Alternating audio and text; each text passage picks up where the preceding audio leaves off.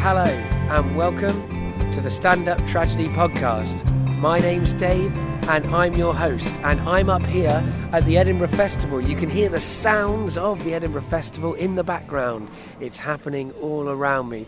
Now, I'm up here to do my show, which I host, which you're listening to the podcast form of, but we're doing a live version of it at the Banshee Labyrinth every day till the 24th of August at 7:30. It's part of the free fringe, so you don't have to pay any money to get in, but we do accept contributions and donations and support from you at the end of the show. So if you feel like the show is worth your money, then you can give us some money there. A much better way of approaching this horrible business of capitalism, I think and hope you'll agree. Now, today's episode of the show is a clips show, so I'm going to play you some of the clips of some moments that have happened at some of the shows. You're going to hear some brilliant performers. They've all got shows themselves, so check out and listen to the plugs for those and go and watch their shows. We really recommend them. So, we're going to start up with some poetry, some tragic poetry from some of our favourite poets that have performed with us so far. So we're going to start off with the always wonderful, always warm, and often beautifully tragic Lucy Ayrton. So, our first performer for you today, she is doing a show called Splitting the Mermaid at the Underbelly Cowgate every day. Well, not probably a few days off, so double check that. But at, at 5.20 over there, uh, she's a fantastic performer. I'm looking forward to having her on stage not being as sadmin as me, giving you something actually to get your teeth into. Put your hands together, everybody, for Lucy Ayrton!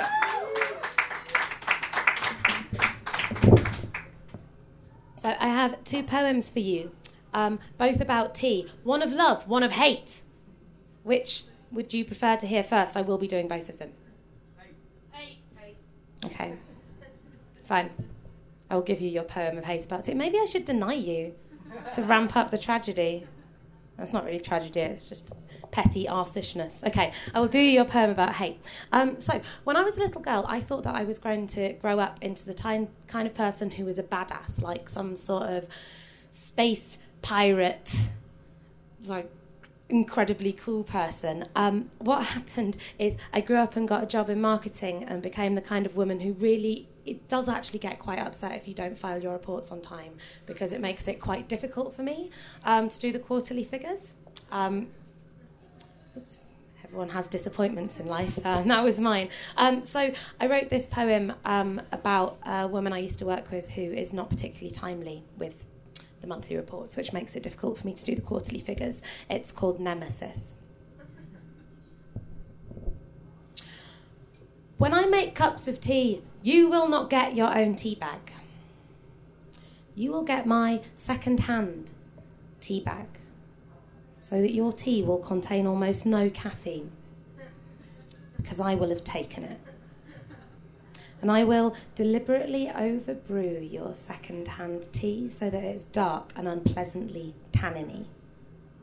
Seeing you wince as you sip fizzes me with pleasure as I drink my perfectly adequate cup of tea. One day, you and your team will be arguing over whose turn it is to make the tea. Oh, don't ask Lucy, you will say. She is so bad at making tea.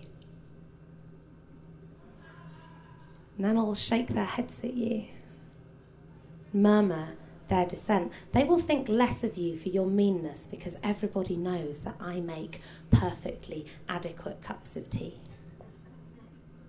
Up yours, Nemesis! I will shout very loudly in my head. Thank you very much. Before I do, um, before I do my last poem, I will do the important plug that I mustn't forget, um, which Dave totally did, and I have not a lot to add.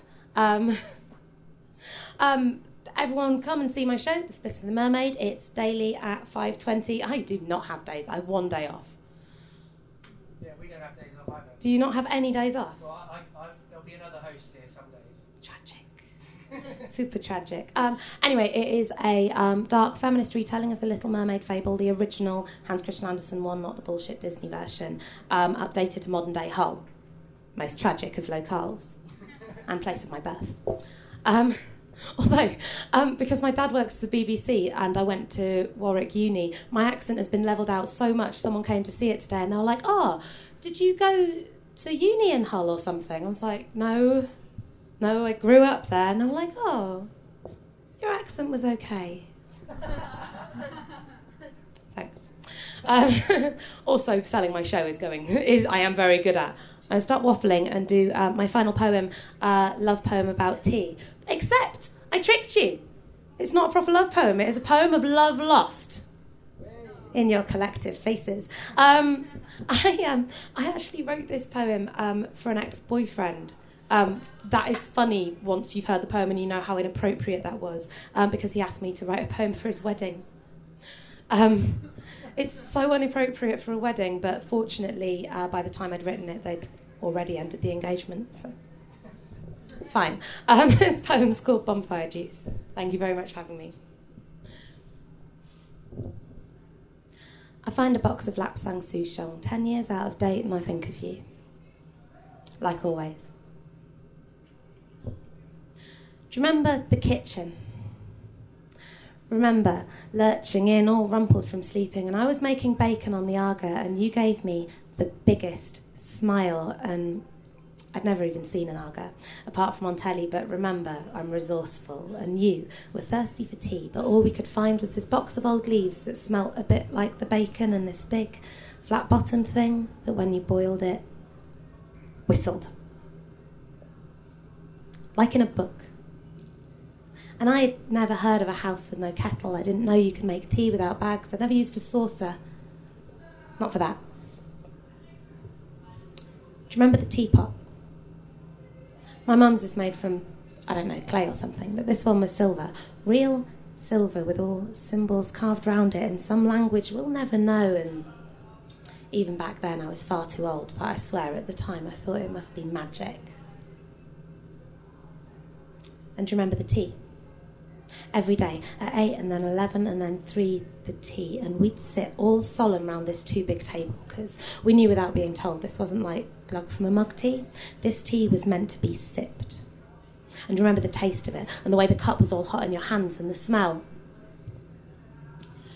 Summer I was four I learned how to read. We still lived in the country and people used to burn their leaves. That smell. Do you remember that one afternoon we ran out of milk? So we had to use whiskey. And you called it bonfire juice. And we sat out in the sun until way after there wasn't any sun left and we laughed. Do you remember? Well, I still like Lapsang Souchong, so I take the box and make the tea and drink a cup and think of you like always. Thank you very much, guys. Enjoy the rest of your sadness. And now it's my great pleasure to introduce Daisy Thurston Gent. I saw Daisy doing some poetry in London. She blew me away. She's not from London originally. She came down especially to do a show there. She blew me away, and I asked her up to join us here. And she blew me away yet again. One of the things we love to do at Stand Up Tragedy is to put together performers who wouldn't normally be on the stage with each other and allow them to create new combinations. And it's always great to hear new people telling us new kinds of tragedy. Uh, you can find her at Daisy T G Poetry or Poet, no, yeah, Poetry on Twitter, which is a little bit of a giveaway of who she's going to be, but not a complete giveaway. So you still have to guess on what those initials are going to be for just one moment, but now you're here. So put your hands together for Daisy Thurston Gent. Um, this one is going to be my, my tragic one, I suppose. Um, yeah, I haven't really. I've done it. I think I've done it once before, but um, yeah, it tends to lower the tone. So this is like the perfect opportunity to actually to say that one and get it out there. Um, I thought I had more of an intro than that, but I don't. Uh, it's a metaphor throughout this poem, so see if you get it. Uh, sounded really patronising. I understand why it's called an attack. Because the pains really do creep up and come in shooting, all guns blazing types making a name for themselves, tearing down the soft walls like reckless snipers and aiming their rifles right in. Freeze! It's no wonder most of us would stay perfectly still. They go straight for your uniform, half red, half blue, strip you of everything you are and stifle every beat, shoot you to silence. If I heard now, quick, this man is under attack, I'd bring some ammo of my own and I'd prepare for battle. But we never got the message in time. So we had prepared no armor, just had to harden faster when I heard my father's heart had been taken hostage. And the hospital where he sought refuge closed its doors and sent him away, and I'm sure that there's a doctor out there who I used to blame, say they had your blood on their hand, but it's since been washed off numerous times and then sterilized to erase any trace I hate. That I'm forgetting details of your face. Hate that I can't recognize your voice on homemade videotapes. Find it strange that your side of the wardrobe is still full enough for us to lend your clothes to our male friends when they stay over. And though each day fades the memory a little more, I know it's still your blood that runs riot in my veins like abandoned refugees in thinning red streams. You remain a secret that I only seem to find in paper cuts these days. I wear your name like a badge of honor, because never again will I be unprepared for war. And yeah, some days I can forget what it is I'm fighting for, roaring furious, throwing my words around like weighty SS militants, picking my fights like that penny sweets when really the only armed forces I support are the soldiers of our own British Heart Foundation and the, and the doctors preparing to take out the snipers with scalpels and sterilized knives, fight for the right operations and lower the rate of these fatal attacks that rack up casualties, tear apart families, and snatch our loved ones for their death toll. We can hold the pains at bay like we're part of a nationwide stakeout, remain crouched in battle and choose our words wisely. So come on, sniper, you just go ahead and try me. I have no intention of going down quietly. I want you to shiver when you see my silhouette stood to salute on the horizon because I refuse to lose any more troops to you. I march with my jaw repeating your name. Yes, sniper, I remember February 1998. I know I'll never be a time turner, but I've learnt now how my heart beats its own secret Morse code message every year on that date, a tub thumping chant for just him and me, and that's something you can't take. I'll support the cause.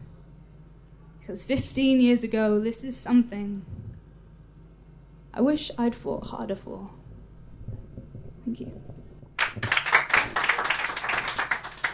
So uh, you're, you're the, the next performer.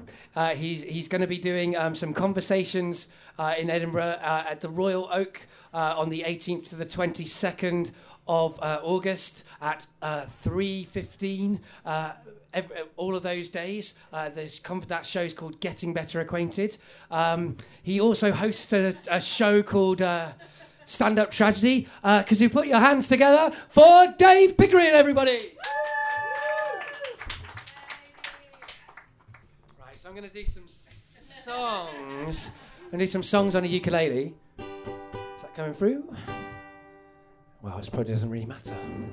Um, so yeah, I, I um, a, tra- a, tragic thing about the fact that I got a ukulele. I, I, used to I used to sort of be a professional ukulele player. I I worked uh, I worked with the under fives for, for five glorious years of working and telling stories and singing songs to the under fives. And then earlier this year, shoo, uh, the cuts came and uh, my job was was no more. Um, you can read about it in a comment is free uh, article if you want, but that didn't really make up for the loss of my job. Uh, the whatever it was, eighty pounds they paid me for that.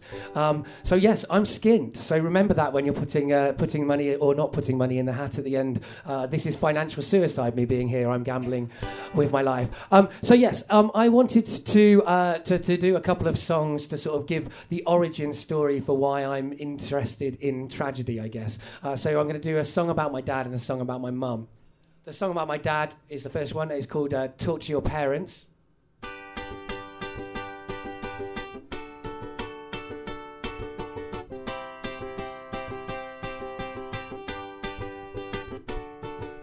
When I was nine, you would read to me from that book every weekend. When I come to stay, I'd sit there all morning listening to your voice. In the middle of the book, there is a broken man who mends himself for a final stand. He recovers from the sickness that has infected his land. Out of doubt, out of dark, to the day's rising, I come singing in the sun, sword unsheathing Two hopes, and I rode and two hearts breaking. Talk to your father about what your life is like while he is alive. Talk to your father about what his life was like before you were alive. Before this time. Before this time.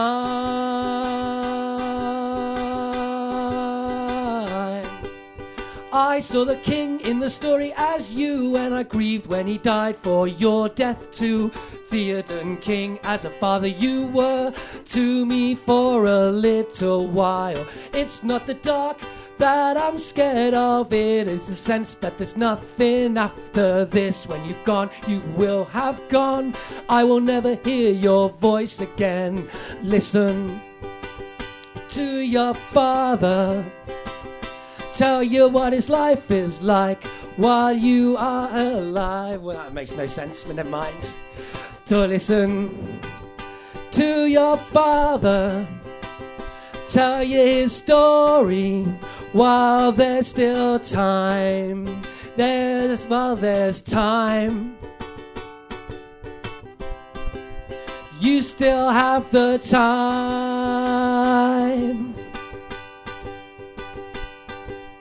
You smile at me and you take me in your arms and you say that if you don't exist, then you cannot feel, you will not be able to care. Is for the living, and who cares what will be because you are here with me in this time and in this place. We are safe inside this bed. We can go to sleep. It's safe to go to sleep. Talk to your parents about what their life was like before you were alive. Talk to your parents about what your life is like while they are alive, while there's still time. while there's still time.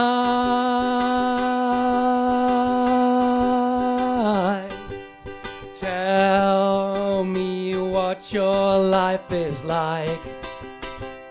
Tell me what your life is like. Tell me what your life is like while there's still time. while there's still time.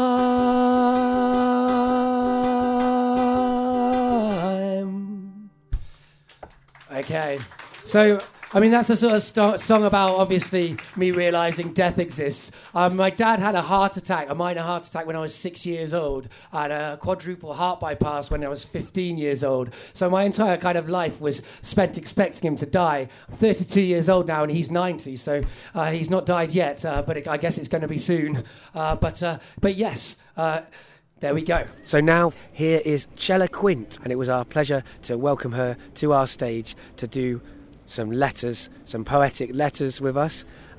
Fro- after Chella, we're going to go from Chella into a little bit of the performance that Matt Heighton did, the comedian Matt Heighton did with us. Part of the reason I've got this clip is because this is the kind of moment that I love happening at stand up tragedy where a performer plays off another performer and takes up some of their themes and expands on it. And just it's a, just a spontaneous moment when you get a bunch of performers on stage to do different kinds of things uh, one after the other. Our next performer, she's just been commissioned by the Institute of Physics uh, to do a uh, to do a, a show. Is it a show? There we go.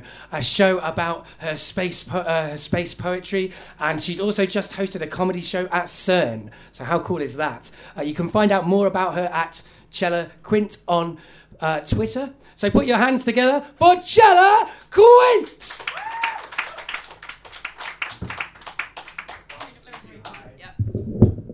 Thank you. Hello. Hi, I'm Chella. Um, does anyone else here like space? Yeah. Hooray! Um, I, I usually start by telling everybody that um, that I love space too, and I'm such a big fan of space that um, I created a fanzine about space, um, and I write like fake fan letters between planets, and I, I wish that we could all join the space fan club and get badges and stickers and things like that.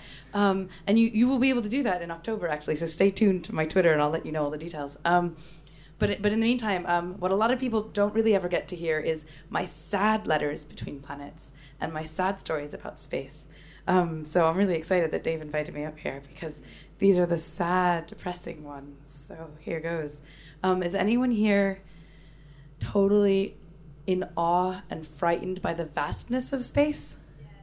Yeah, me too. Does anyone ever uh, look at the stars, and if you're ever in a place where there are more than the usual amount of stars you can see at home, you almost want to cry? Because you can't cope with there being that much stuff out there? Um, what about space being under us? Do you ever think of that? I know, right? Like we're in space right now. I, I find it terribly alarming. Um, but um, but I wrote a fanzine about space. Uh, it's called "It's Not You, I Just Need Space," because I thought if you're a fan, you should write a fanzine. Um, and I've also written a ridiculous number of letters between planets. Um, and uh, now that's funny. Um, but um, I based them all on um, on the BBC News website's news stories. So the BBC News website is incredibly sentimental about space. Um, so like when when Pluto was demoted, um, it was uh, Pluto loses its status, and you know lots of sets of Pluto is left out. Pluto no longer a, a planet. Word of the year 2006, getting Plutoed, and it was you could tell which side the BBC space section editor was on. Um, and this news story came up uh, this time last year, the 16th of August. Kepler, NASA retires prolific telescope from planet hunting duties. The prolific Kepler Space Telescope has had to give up its prime planet hunting mission after engineers failed to find a fix for its hobbled pointing system. So um, it it has these stabilizers that stabilize this um, this really big telescope in space so that it's orbiting but it's held really really still. And if um, if all four stabilizers don't work, it doesn't stay steady enough for it to spot the planetary oscillations that can help you find out that distant stars actually have Earth-like planets orbiting them. It has to stay really still for it to work, otherwise it doesn't detect these tiny gravitational oscillations. The observatory lost the second of its four reaction wheels in May, meaning it can no longer hold completely steady as it looks toward the stars. Imagine that looks toward the stars as it it's it's it's like a, it's a telescope. It's not even a person, you know, but it's it's all totally personified. Um, and this made me feel so sad for the Kepler telescope. And um, actually, since I wrote this letter, um, I've actually moved on from the job I was doing. I was um, I was working in a school for 12 years, and then I left to get my master's degree. Um, and in the year that I left, I uh, started tripping and falling a lot more often. And I was really worried. I thought there was something seriously wrong. And, and it turns out that, um, that I'd memorized the building where I worked. And actually, my vision was a lot worse than I thought it was because the place where I spent um, a good sort of 16 hours of every day, because that's what you do if you work in schools, thanks, Gove, um, was spent um, just, you know, navigating the building the way I'd memorized it. Dear NASA, I can do it. I just need a little more time. I can. I know there are more planets out there, and I can. I can tell the difference between planetary oscillations and my unsteady eyes. I promise. I can tell. It's just. It's just kind of hard to explain it to you. But I can if you give me a chance. I can work out how to get you the data you need. I can still do my job. I really want to keep doing my job. You're going to lose so much data. Don't suspend me again. We lost so much time during those three weeks, and I know you tried everything, and I can't see any better, but I still know what to look for, and I know I can still find it. Please don't give up on me. I don't know what else to do. I don't know what else to do out here. I hope. I hope you'll think of another way and that you'll let me know when you do. I'll be here. And I'll be looking at the stars. And I'll be saving all the data for you, just in case. Yours sincerely, the Kepler Space Telescope.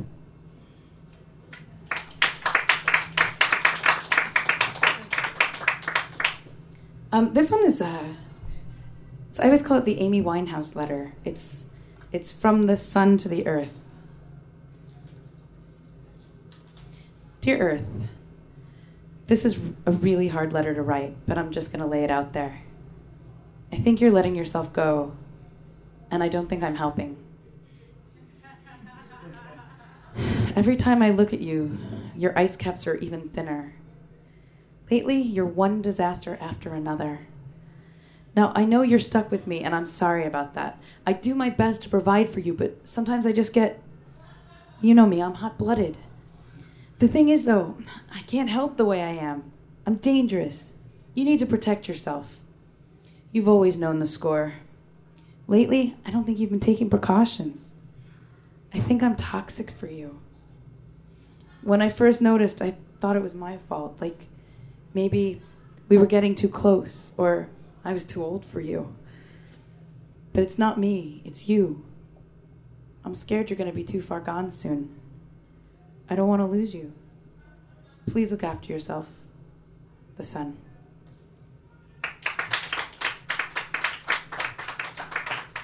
Harv, how much time have I got left? Okay. Two minutes? Oh dear. That's too funny. You laughed too much at that one. Um, oh, I realized that. Uh, I'll do this one. The um, the the shuttle program ended, um, and I was really sad when that happened. But I realized that um, there would probably be somebody more sad than I was. Um, dear NASA, okay, seriously, when you left, I was just fronting. It was a silly argument. I don't need Teflon or Fisher Space Pens. You can keep the Velcro. I can live without that stuff. The truth is, I miss you. I miss getting excited when you announce a new mission, watching all the people gather at the launch site, hearing the countdown, and knowing when they get to one, I'm going to see you soon. I miss watching your boosters detach and fall away as you get closer and closer. I really miss the docking and undocking.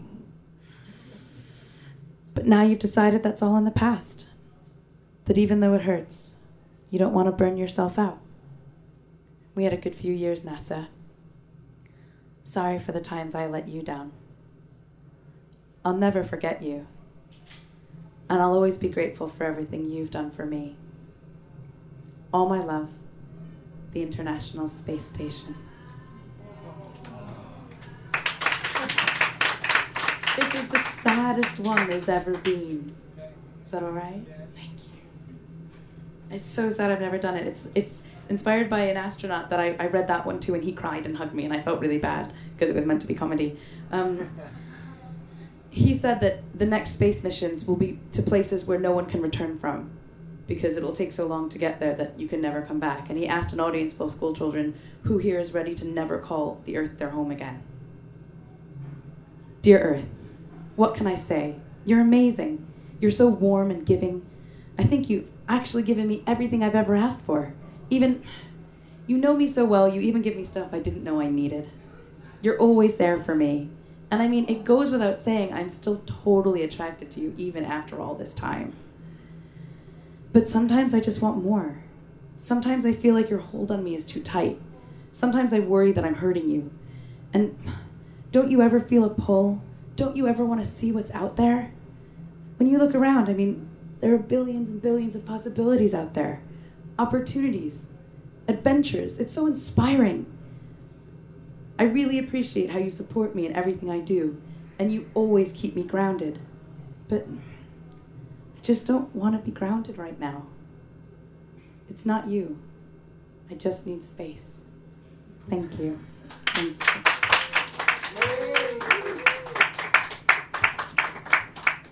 Chella Quint, everybody. So now we come to the last part of the tragedy. Before we do that, I should just mention uh, there will be a hat at the end, and as I said, uh, I'm, I'm financially ridiculous here on this stage, so you will help me to, to, to, to, to live, basically, if you put some money in that hat. And I'm, I'm, I've, you know, as I said, lost my job before, but, but had already arranged to come here before I lost my job. Very bad mistake. But good show, so that's good. So that's all right. It's okay if you're making a good show, but the, the best thing about making that show will be if you help uh, to give a little bit of money towards making some more. Anyway, so that's always a good way to introduce someone, isn't it? Do a little bit of the bucket speech, then introduce someone. I think that's like a, a classy way, classy way to do it. Um, right. So our next performer, he is doing a show called Good Luck Sleeping Jerks at three o'clock at Heroes at the Hive, just up the just up the street there, and his name is Matthew Heighton. Uh, just give Dave some money, I think is the message here. just, or a sandwich. Either or. Um, really randomly, I'm just gonna. Is it Chella or Chella? Chella. Chella with a ch. Yeah, ch. I just really want to talk about this now. Uh, genuinely, one of the things I find most tragic in my life is I will never get to go to the into outer space. I, I I'm obsessed with adventure. Uh, love the idea that it makes me really sad that there's nowhere left on Earth to discover really now. Like I love the idea that I could have lived at a point where you could just sail somewhere and go, oh, this is new, brilliant. Let's look around. And I'm obsessed with space. I really, really follow the whole space program. Like um, NASA, was it last year? They uh, they put a patent out for a warp drive, didn't they? If you know about sci-fi and stuff, that's what. Yeah, look at that. He's like, your eyes, man. Like, what? Genuinely, they patent. They got a professor who thinks he's figured out a warp drive, and the uh, the basic way of it is, um, he said, imagine, you know, the the floor escalators in airports, how it works by it doesn't break relativity because it's like walking on one of those where you're still moving under the speed of light, but because that's moving as well, it propels you faster. And they think they can do this to do deep space travel, which is where all that came from. And it's really bad. But I was reading a story on on the BBC, and it looks so sad. My girlfriend was like, "Are you all right?" And I was just like, I'm just really upset that I'll never, I'll never travel through space. And she was like, "What do you mean?" And I was like, "I really love the idea of, of going into space and, and seeing if we can find somewhere new, but I'll, I'll be too old when it comes out." And she's like, "But if that happens," 'cause I told her about that story. She was like, "You wouldn't come back." I was like, "Yeah, but that's all right." and she, you could see the hurt in her eyes. So you can come with me. so what would we do? And it's like, don't know, just take the Wii U and play Mario Kart. That was my plan. Um, which I think is foolproof, but she wasn't into it. And then her reaction was, "Who's going to look after the cats?" And I was like, "I'm sure they could come with us." Uh, and that is my dream: travel through space with my girlfriend, two cats, and Mario Kart. And that for me is perfect. But I will never, never get like, oh. Before I introduced that last clip, I was talking about spontaneous moments that you just can't expect that happen to you. And this next clip is a clip from a the start of a set from the comedian Joz Norris, who is an excellent comedian.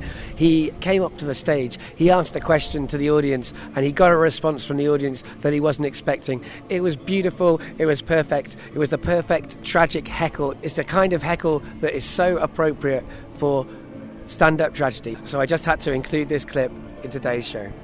my uh, my own like Dumbo with my, my with my clipboard. Uh, well, obviously he didn't have a clipboard. Uh, anyway, right. So um, now our last performer of the tragic variety night that we're doing. I mean, here it only takes a little bit to throw me completely, and here we are.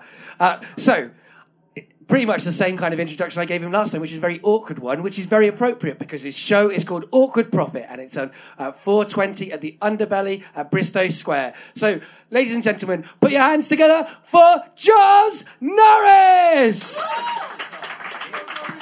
How you all doing? You all alright? Wee. Can you all hear me?